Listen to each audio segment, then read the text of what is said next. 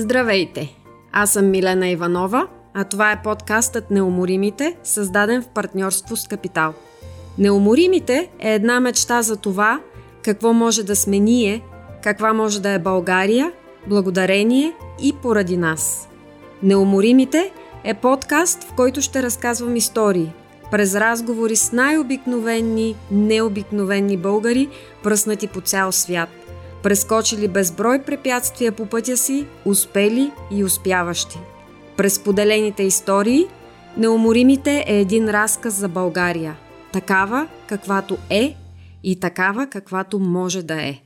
Защото всички ние сме България, без значение къде сме. Добре дошли и приятно пътешествие! Здравейте отново! Днешният епизод е продължение на разговора ми с доктор Гинка Тогел – може би е добре да започна с кратък разказ от кухнята на подкаста Неуморимите. Когато се подготвях за това интервю, аз знаех, че трудно ще успея да се побера в заветните 40-45 минути, защото с Гинка времето лети неусетно, разговорът винаги прелива от една в друга тема, а любопитството ми да чуя и още нещо мога да сравня само с чувството на дете в магазин с играчки или пък забранени лакомства – Страховете ми се оправдаха и разговорът с Гинка неизбежно надвиши значително разумното времетраене за един епизод. Меселя ви! В същото време обаче, слушайки записа, аз просто не чух нещо ненужно, което да мога да изтрия с лекота.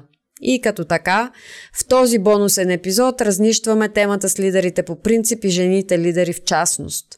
Говорим също и за позитивната психология и как тя може да е от помощ на нас българите в стремеж да повдигнем самочувствието си и да променим траекторията като нация.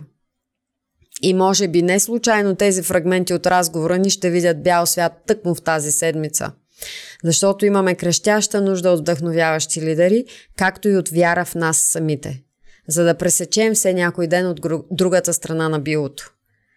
Ако не сте имали възможността да чуете епизод 10, силно ви го препоръчвам. А сега за всеки случай предлагам отново кратко резюме на това, коя е доктор Тогел – от 14 години доктор Тогел е професор по лидерство в AMD, престижния бизнес университет в Лозана, който редовно е в ранглистата на най-добрите бизнес училища в Европа.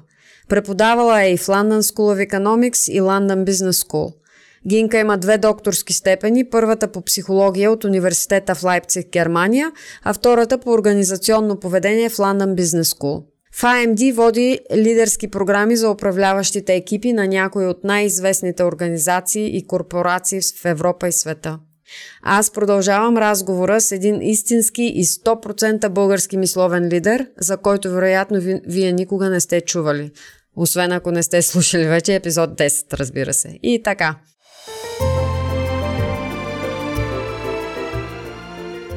Тема номер едно – лидерите и жените лидери – Можеш ли да споделиш а, най-яркия пример за лидер, някой, който много те е впечатлил? Аз си представям, че е трудно тебе да те впечатли човек. а, с лидер, с който си работила.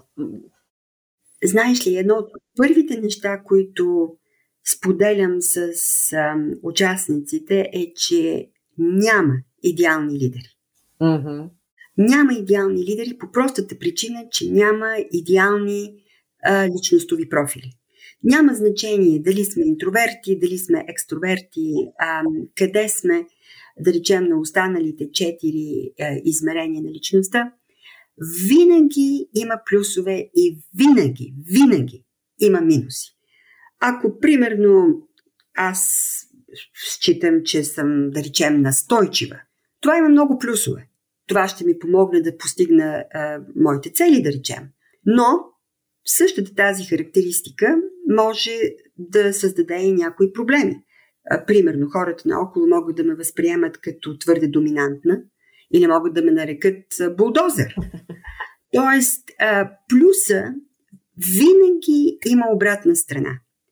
И в този смисъл няма идеални лидери, няма идеални личности и това е, това е невероятно, защото ние всъщност като хора ние сме еднакви, ние сме равни в липсата на перфектност. Ние всички, всички сме еднакво добри и имаме еднакво отрицателни страни. И въпросът се свежда до там не толкова да избегнем тези страни, защото а, целта на занятията, които провеждаме, не е да промени личността. Между другото, ако въобще някой твърди, че ще променя личността на някой друг, е, успех. Така, това така или иначе няма да стане. След седмата година. Хауза пердута, нали? Точно така. А, но целта е всек, да познаваме себе си и когато познаваме себе си, ние можем да направим избор.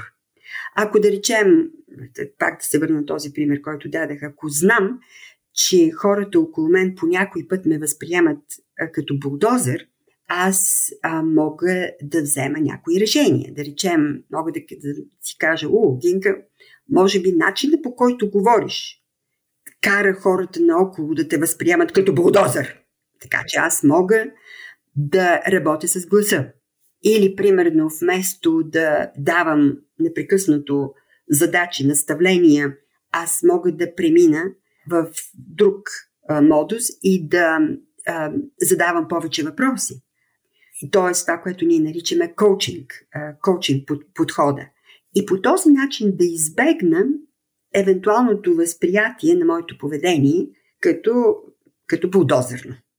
Тая дума няколко пъти я повтори и понеже ти си жена и аз съм жена и понеже един от интересите ти е а, лидерството при жените, би ли споделила как виждаш ти от а, тая психологическа гледна точка и въобще лидерите, жените лидери, а, в какво се отличават от мъжете в позитив, в негатив, във всичко, как ни вижда света и ние как си взаимодействаме с този свят? Да, а, науката е абсолютно единодушна за лидерските умения на, на жените. Те не отстъпват на тези на, мъже, на мъжете, но проблемът е, че в рамките на стотици, стотици, стотици години а, моделите за лидерство, които съществуват, са модели, които се базират на нашите наблюдения, как мъжете изпълняват тази роля на лидер. На лидери. Има много предубеждения. И тези предубеждения, за съжаление, са отразени и в практиката на организациите а, а, днес. Например, ние знаем, че има склонност а, мъжете да напредват в кариерата си а, благодарение на показан потенциал, демонстриран потенциал за развитие. Докато при жените напредъкът в кариерата винаги се базира на доказани постижения. Mm. Тук не става въпрос за потенциал. И разликата е огромна.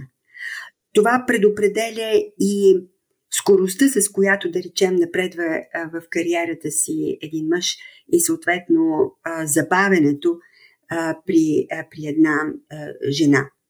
Всички тези предубеждения, които имаме, не помагат. Някои от тях са буквално трагикомични. А наскоро ми попадна едно изследване, което разглеждаше връзката между теглото и заплащането. Oh. И се оказва, че връзката между теглото и заплащането при мъжете е положителна почти до нивото на затластяване. А след което съвсем леко така намалява кривата. Докато при жените е точно обратната. Жените колкото повече килограми слагат, толкова повече заплащането при тях намалява. И жените най-стръмно намалява за, след първите килограми, т.е. в началото, когато жените почват да трупат килограмите, те биват наказани а, така много жестоко. Да.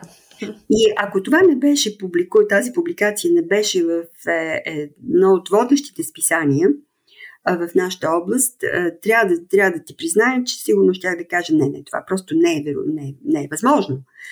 Но когато прочетеш методиката, когато видиш, че има контролна група, това не е само за щатите, но има контролна група в Европа, вече нещата изглеждат а, по, а, по-различно. А, какво е обяснението? Обяснението е, че когато жените а, напълняват, хората наоколо започват да ги възприемат като мързеливи. А интересно е защо не става същото с, с мъжете. Освен това, всички, почти всички, мъже, жени, без значение, ние сме били свидетели на ситуации а, по време на някои срещи, обсъждания, в които, да речем, една от колежките прави предложение, след което следва едно такова мълчание, никой не, никой не взема становище или пък не задава въпроси. Малко по-късно някои от мъжете колеги казват в общи линии същото, след което се отпочва една дискусия и някой казва, това е великолепно предложение. И това е, това е един сценарий, който много често споменават участничките в една от програмите, които, на които съм, съм директор. Тя е програма за, за жени в ръководни, в ръководни позиции. А, или това предубеждение, че видите ли, жените говорят повече от, от мъжете, даже пред, преди е, година и нещо, в Япония председателят на Олимпийският комитет в Япония трябваше да се подаде оставка, тъй като направи един а, коментар в публичното пространство, че той не, не би назначил повече жени в изпълнителният борт, тъй като жените говорят прекалено много. И по този повод имах едно интервю с Никей и те ми зададоха този въпрос. Вярно ли е, че жените говорят повече? И съответно аз им цитирах а, научни изследвания, които доказват точно обратното. Това не е вярно. Определено а не е вярно. Но има нещо друго. А, през 12-та година Брескол публикува едно изследване, съгласно което ако вземем мъж, един мъж лидер и една, и една жена в същата позиция. И да речем, те двамата говорят малко повече от средностатистическото равнище, а мъжът а, бива възприеман а, като а, компетентен и самоуверен, докато жената се възприема като некомпетентна и като човек, на когото липсва самочувствието. Всичко това са просто елементи или на иллюстрации на предубежденията, които съществуват. И как работим с тия предубеждения? То, те са строени през, градени през много дълги години, столетия. Как ги обръщаме? Да. А, първата стъпка е осъзнаването, че те съществуват. И а, в цяла Европа, в, в Штатите, в, много, много, много страни, в момента текат такива про, програми, целта на които е като цяло мъжете и жените, защото по някой път жените също имат предубеждения а, по отношение на техните колежки. А, така че мъжете, жените да осъзнаят наличието на тези предубеждения в, а, в институцията. И разбира се, толкова много неща могат да бъдат направени в практически план. Нека да помислим как, как правим назначенията. В някои институции по-настоящем апликациите се анонимизират. Така че комисиите не, нямат информация дали кандидатът а, за, за полът на кандидата, нямат а, информация, нали, няма име, няма пол, няма а, години за да се изключат и някои от други, другите предубеждения, които имаме. Гледа се основно а, до каква степен кандидата а, има опит в, определена сфера или какво е образованието, а, което има зад, зад гърба си. Всичко това отпочна с опита на оркестъра, на симфоничния оркестър в Филаделфия. Те бяха пионерите и въпросът, който си зададоха тогава беше как стават тези неща? Има толкова много кадърни, а, талантливи млади музикантки и в същото време в а, симфоничния оркестър в Филаделфия, в Филаделфия тогава имаше само 3 до 5% жени. Една от хипотезите беше, че това има нещо общо с предубежденията, които може би а, комисиите имат а, по отношение на жените музикантки, за, за, в резултат на което а, всички прослушвания започнаха да се, да се извършват зад едно перде. В последствие към пердето беше добавен един килим, да се изключи възможността а, потокчетата да се идентифицира а, кандидата, така че само тази комбинация между пердето и килима в рамките на няколко години доведе до 35% жени, музикантки в симфоничния оркестър в Филаделфия. Така че това са. Има толкова много практики, които институциите могат да променят, за да може действително жените да бъдат, да, да се състезават на равна основа с техните колеги. Ами, разбирам, но един мъж би казал, всъщност не мъж, всеки може да го зададе този въпрос, а, за какво са ни повече жени или какво значение има дали е мъж или жена. Кажи ни там в три изречения науката по темата с разнообразието в... Да, отново науката е абсолютно единодушна, че разнообразието води до по-добри дискусии в управленският екип и в бордовете. Затова има страшно много изследвания през последните 10, 10 години. И по път има парадоксални ситуации. Например, Лореал, една козметична фирма, имаше период, в който всички членове на борда и на управленският екип на Лореал бяха мъже. А в същото време продуктите на тази фирма са насочени към жените. Да не забравяме, че една голяма част от решенията, които се вземат за купуване в едно семейство, се вземат от жените. А, така че трябва да се чуе гласа на клиента, гласа на тези, които реално вземат, вземат решенията за, за закупуването на продуктите вдъхновяващо. Както обичайно разговорите с тебе. Това ни подвежда, понеже говорим за лидери, лидери. Ето, на, ти споделяш всъщност, че и най- успешните, ако се гледат отстрани най-успешните лидери в света, защото отново ти го работиш с най-висшия ешалон от а, управленски кадри в големи корпорации, но ето и те имат проблеми, и те имат семейни неразбирателства и кризи, с които трябва да се спасяват. Да. А, нали, това е интересно, защото понякога като гледаме отстрани и виждаме само лъскавата страна. Okay. Но това с лидерството ме кара да, да направим лекия завой или много резкия завой към темата България и това, което мене много ме вълнува, което е лидерството в България и което е как може да променим разговора в България, а, за да си повярваме сами на себе си. Все теми, които всъщност а, те са си свързани с психологията. Искаш ли да направим лека психоанализа на България?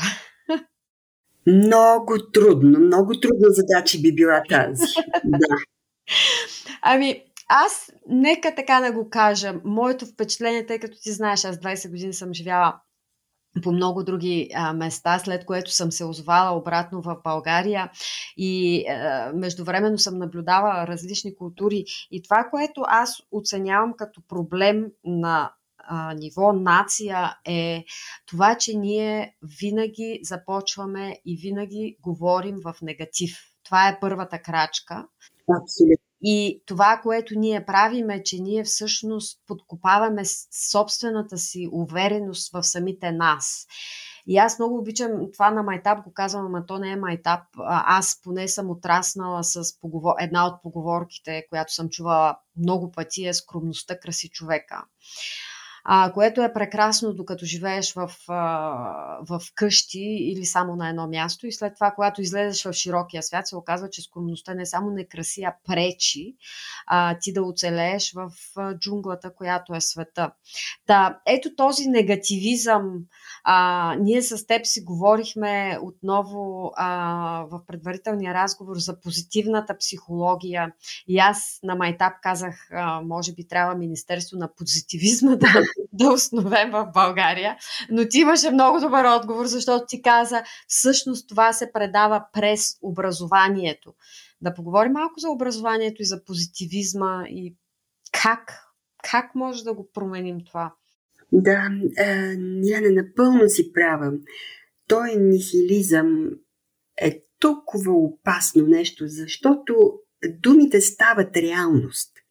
И ако успеем ние тази спирала да обърнем и вместо да вървим към все по-негативни негативни коментари, да се опитаме да видим хубавото и съответно да променим и това светоусещане, буквално на ежедневно, ежедневно равнище. В психологията има един, един а, клон, който се нарича позитивна а, психология. И през последните 25 години а, се натрупаха толкова много изследвания в, в, в тази област, които подкрепят тази идея, че всеки един от нас може да направи някои елементарни неща, за да промени своето светоусещане. Например, когато вечеряме всички в, в къщи около масата, колко често задаваме въпрос нали, на децата, какви хубави неща ти се случиха днес? Моето наблюдение е, че в повечето случаи разговорите се водят около а, проблеми, неща, които е трябвало да станат по друг начин, а, оценки, които не са такива, каквито сме очаквали да бъдат а, и, и така нататък. И това се отнася не само за децата, за всеки, за всеки един от нас. Оказва се също, че изразяването на благодарност също създава много положителни емоции. Всеки един от нас може в рамките на ежедневието три пъти през деня да си постави за цел три пъти през деня да благодари на някого за нещо. В някои случаи това може би ще бъдат значими неща. Да се благодари, да речем, на лекар за добре свършена операция или нещо друго, което е много значимо. Но могат да бъдат и много малки неща за някакво внимание, някаква дребна услуга, а, която е направена от, от колега а, и така нататък. А три, неща, три неща, за които да благодарим, три момента, за които, които сме преживели като положителни през деня. Това може да бъде една прекрасна картина на есенен пейзаж, да речем сега, когато отиваме на работа или се връщаме от работа. Не говорим за, за някои големи неща, говорим за древни неща, но въпросът е да се фокусираме върху тях и да ги, да ги преживеем, да си ги припомним. И също когато си лягаме малко преди съня, Последните мисли, с които заспиваме, да не са отново, ах, Господи, следващия ден, как ще, го, как ще се оправи, толкова проблеми имам и така нататък, а отново да бъде някакъв спомен за нещо красиво и нещо хубаво ам, през деня. Също, също изненадите. По някой път имам чувство, че ние в ежедневието си като че ли бягаме от изненадите, докато изненадите водят също до много положителни емоции. Даже когато отиваме на работа, може, ако ходим да речем пеша на работа, може би трябва да тръгнем по някакъв по-различен път днес. Може би ще видим други неща. Или ако караме по същия начин, нали, да отидем с риск това да отнеме една минута, минута повече. Но изненади, изненади в а, положителни, изненади в нашите взаимоотношения. А, моят съпруг, ти знаеш, съпругът ми е немец, а, не бих казала, че е един от най-креативните хора около мене, но той има едно уникално качество да, да подготвя пътуванията. Ние, нашето хоби е да пътуваме. Ние с него сме били някъде сигурно в около 100 страни на света. Но едно от нещата, които той прави а, периодически е да приготвя, така, да подготвя така наречените пътувания и изненади, в които аз не знам къде отиваме. Ние отиваме на летището и аз на летището всъщност виждам по билета, по дестинацията, къде отиваме. Но до момента има едно такова очакване в мене и този момент на изненадата е изключително положителен, докато ние не го оползотворяваме колкото, колкото трябва. Един много дълъг разговор, дълъг отговор на това, което... Но което... даваш прекрасни идеи. и... Да, има страни, които като че ли на национално равнище са достигнали до тази мъдрост. Бутан има Министерство на щастието. Аз не бих казала, че, ние, че на нас не трябва специално министерство, може би на, на щастието, а, но а, ако всеки един от нас направи това, което трябва и в образователната система, децата в рамките на тяхното образование също придобият някои навици, да изпразват контейнера с отрицателните емоции сутринта, когато започва училището, като разговарят и ги вербализират, а не да речем чрез някакви а, действия, струва ми се, че това би било много, много ползотворно. А коя държава би казала обратното на България като заряд психологически? Негативизъм, позитивизъм? Бих казала като цяло скандинавските страни и от скандинавските страни особено за, за мен особен интерес представлява Дания. А Дания е една от страните, в които децата сутринта, преди да започнат учебните занятия, прекарват около 20 минути в разговор и в, в който те споменават как се чувстват емоционално. Някои от тях, да речем, казват, че започвам деня в много добро настроение, всичко е наред. Други деца споделят а, неща, които са се случили предишния ден или да речем сутринта. В някои семейства има болест, има някои проблеми. А когато децата споделят тези неща, първото, което е, те развиват а, емпатия, състрадание – а, второто, което е, а, когато вербализираме това, което ни се случва, т.е. ние прикачим към някаква емоция емоционалният етикет, това ни помага да спрем активността в така наречената амигдала. Това е mm. част от мозъка. т.е. спираме а, тревожността, която ни обхваща, когато мислим, да речем, за тези отрицателни отрицателни емоции. Има едно интересно изследване за монахините в някои европейски страни. Оказва се, че монахини, които водят дневник, живеят средностатистически по-дълго, отколкото тези монахини, които не водят дневник. И една от хипотезите е, че в дневника всъщност ни предоставя възможност да вербализираме отрицателните емоции. И когато правим това, съответно аз го наричам контейнера с отрицателните емоции, съответно не е пълен, което се отразява много благоприятно върху цялостното състояние на организма. И така, в обобщение, няма идеални лидери и като хора ние сме равни в липсата на перфектност. Ха-ха. Жените в лидерска роля не отстъпват по нищо на мъжете според науката, но пък има много предубеждения, които пречат на всички ни в това отношение. А на нихилизмът български може да противостоим, като използваме някои от приемите на позитивната психология. Хм, изненадайте себе си или пък ближния днес. Пък ако искате, започнете да водите дневник, като монахините. За финал споделям края на разговора ни с Гинка от епизод 10, защото днес тези мисли са дори по-релевантни от преди седмица. Образованието, Санчо, нали? Да си помечтаем за България такава каквато може да бъде, а, на база на това, което имаме като ресурс, на база на това, което сме самите ние. Ако си представим България 2050 година, няма да броим годините, нали? Само така хипотетично. Но какво може да бъде България? Ти си виждала хора от цял свят, така че ти знаеш и позитивите на България, не само нали, нашия негативизъм като, а, като менталитет, като начин на мислене, но какво може да бъдем ние като нация? Какъв е потенциала ни, който може да реализираме, ако всичко се подреди по правилния начин? Потенциала е на лице, определено е на лице. Ако говорим за 2050 година, а, всъщност това колко са? 20, 28. 28 години. Ами, ако вземем Сингапур, който 65-та година нали, стана независим, 28 години, хайде да речем 30 години по-късно, Сингапур беше или стана просперираща държава. Абсолютно просперираща. Тоест, всичко е възможно. И е въпрос доколко ние самите ще успеем да го, да го направим. Много ми се иска да мисля, че 50-та година България ще бъде една страна на меритокрацията с много мъдра държавна политика.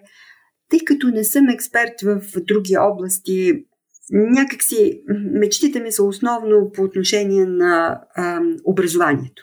Mm-hmm. И би ми се искало, хайде да речем, може би не след 10, но може би след около 15-20 години образователната система в България да бъде съизмерима с световните стандарти. Много ме заболя. 18, не, всъщност 19 година беше, да, когато а, излязаха резултатите на, от ПИЗа. А България, доколкото си спомням, някъде беше между 90-то, 90-то място и 100-то място за а, четене, математика и природни науки. А, в същото време има страни, които а, са били част от а, източна Европа, като Естония, например, които са в челната петица или десятка при всички, при всички положения. Тоест, ние имаме, имаме основание да считаме, че всичко това е а, възможно. Финландия направи един скок в образователната система за сравнително кратък период от време и разковничето при тях беше промяната на отношението към учителската професия. Mm-hmm. Беше взето решение на, на държавно равнище заплатите на учителите да бъдат повишени, така че учителската професия да стане привлекателна за най-добрите възпитаници на висшите учебни заведения в Финландия. В същото време, разбира се, имаше и дискусия в социалното пространство за ролята на, на учителите и така нататък, което доведе до увеличаване престижа на професията като цяло. И разбира се, добрите учители стават и добри а, модели, за, модели за подражание. В момента Финландия е една от водещите страни а, в а, световните класации по отношение на а, средното а, образование. В висшето образование а, нещата са малко по-сложни. Там ми се струва, че трябва да отпочнем от създаването на PhD програми, защото най-напред трябва да създадем кадрите, които ще започнат да образоват нали, останалите кадри. Да. Но пък от друга страна с помощта на някои ресурси от Европейския съюз, а и до момента има толкова много българи, mm, които са минали през PhD програми в, в водещи университети в света. Всеки, аз съм сигурна, че всеки един от, от тях би се върнал, за да направи един курс. По този начин, ако успеем така да консолидираме усилията си, може би това ще ни помогне да направим някаква такава революция в образователната система, в средното образование и във висшето образование и дай Боже оттам нататък да променим спиралата.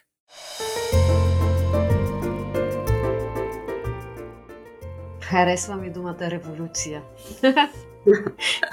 Модерната революция на, на бой с а, букви и цифри. А, да се въоръжаваме.